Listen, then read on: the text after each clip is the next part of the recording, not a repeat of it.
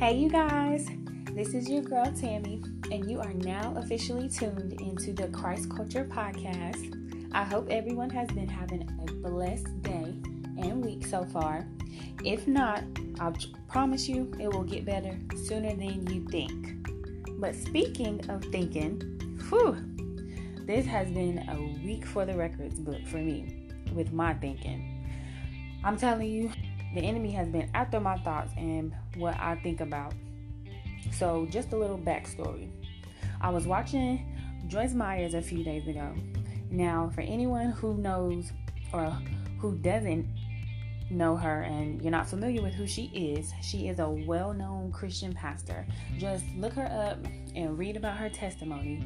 She's a very powerful speaker, and it was nobody but Jesus who was moving through her life and got her to where she's at right now. But anyway, the other day she was talking about how we all really need to take an account of what we're thinking about daily. Now, really take a moment to think about it. Do you or have you ever really taken the time to think about what you're thinking about? like, actually had a moment to say, okay, what am I thinking about? And why am I thinking about this? If you do, then great. But if we're being honest, I don't think most of us actually really do that, especially not on a consistent basis anyway.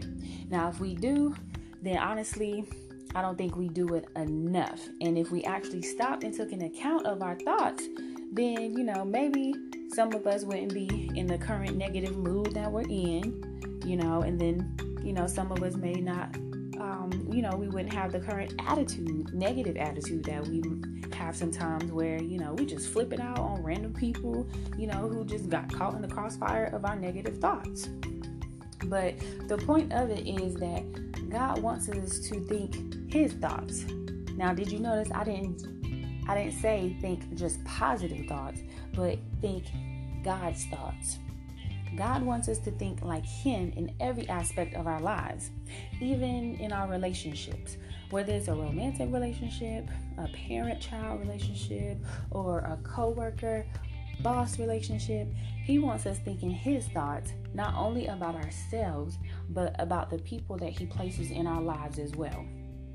Now, in Philippians chapter 4, verse 8, it says, And now, dear brothers and sisters, one final thing.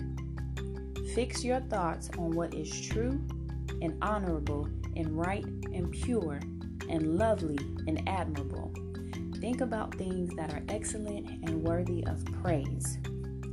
Just like this scripture says, God wants us to have thoughts that are honorable, thoughts that are pure, thoughts that are lovely and right. If you're thinking of how much you can't stand your boss or how much your spouse get on your last nerves, then uh-uh. That is not honorable, that is not pure, and it is not what you should be thinking about. And trust me, I'm telling you, I'm guilty of having negative thoughts myself at times as well. But we really have to be mindful of our thoughts because they can turn a day that was going great into a sour day in just a matter of minutes if we allow our thoughts to take control. And I'm telling you, you know the Holy Spirit be moving because I swear I had already began to, you know, jot down my notes for this next podcast or this current podcast right here. And then I went to church, and then literally the following Sunday that I went to church, my pastor was talking about the very same thing that God had placed in my spirit to share with you guys. So that was definitely my confirmation right there that I needed to go ahead and finish and get this episode to out to you all. And my pastor had also mentioned, you know, our thoughts can cause us to get into fear, anxiety, and depression. That's why it's so important for us to take hold of those thoughts and cast them down. Don't allow them, you know, to run free and rampant in our minds. Like once we cast those thoughts out, we have to replace them with God's word, which are His thoughts for us. Like, for example, you may have a thought that comes in your mind that tells you you're never going to be anything, you'll never accomplish anything. You know, as a believer, we have to speak out loud and say, I rebuke and bind that negative thought right now. My God says, I am the righteousness of God in Christ Jesus. I can do all things through Christ who strengthens me. Now that's Bible. That's all scripture right there. And if that thought tried to come again, then you rebuke and bind it once more and you continuously speak God's word until you're thinking nothing but His truth and His word. Now, this will be a constant thing because the enemy stays on his job, like for real. He may leave at that certain moment, but trust he will be back for a more opportune time to test and see what you're really made of and if you're really the believer that you profess to be. That's exactly why we as believers have to stay on our jobs because the enemy never sleeps, okay? Like he stays roaming. So I'm telling you, the enemy has really been testing my thought process like all week too. And it's been challenging for sure, to say the least. Every time I thought I was in a clear and not thinking a negative thought, here came another negative one. I'm telling you, on a different day. So I had to constantly rebuke and bind that negative thought and remind myself of God's word and speak it out loud so those negative thoughts wouldn't fester or linger in my mind anymore. But that's the thing we have to remember though. It's a constant fight and a constant battle that we must continue to take charge of and be consistent with casting down those negative thoughts and replacing them with God's word.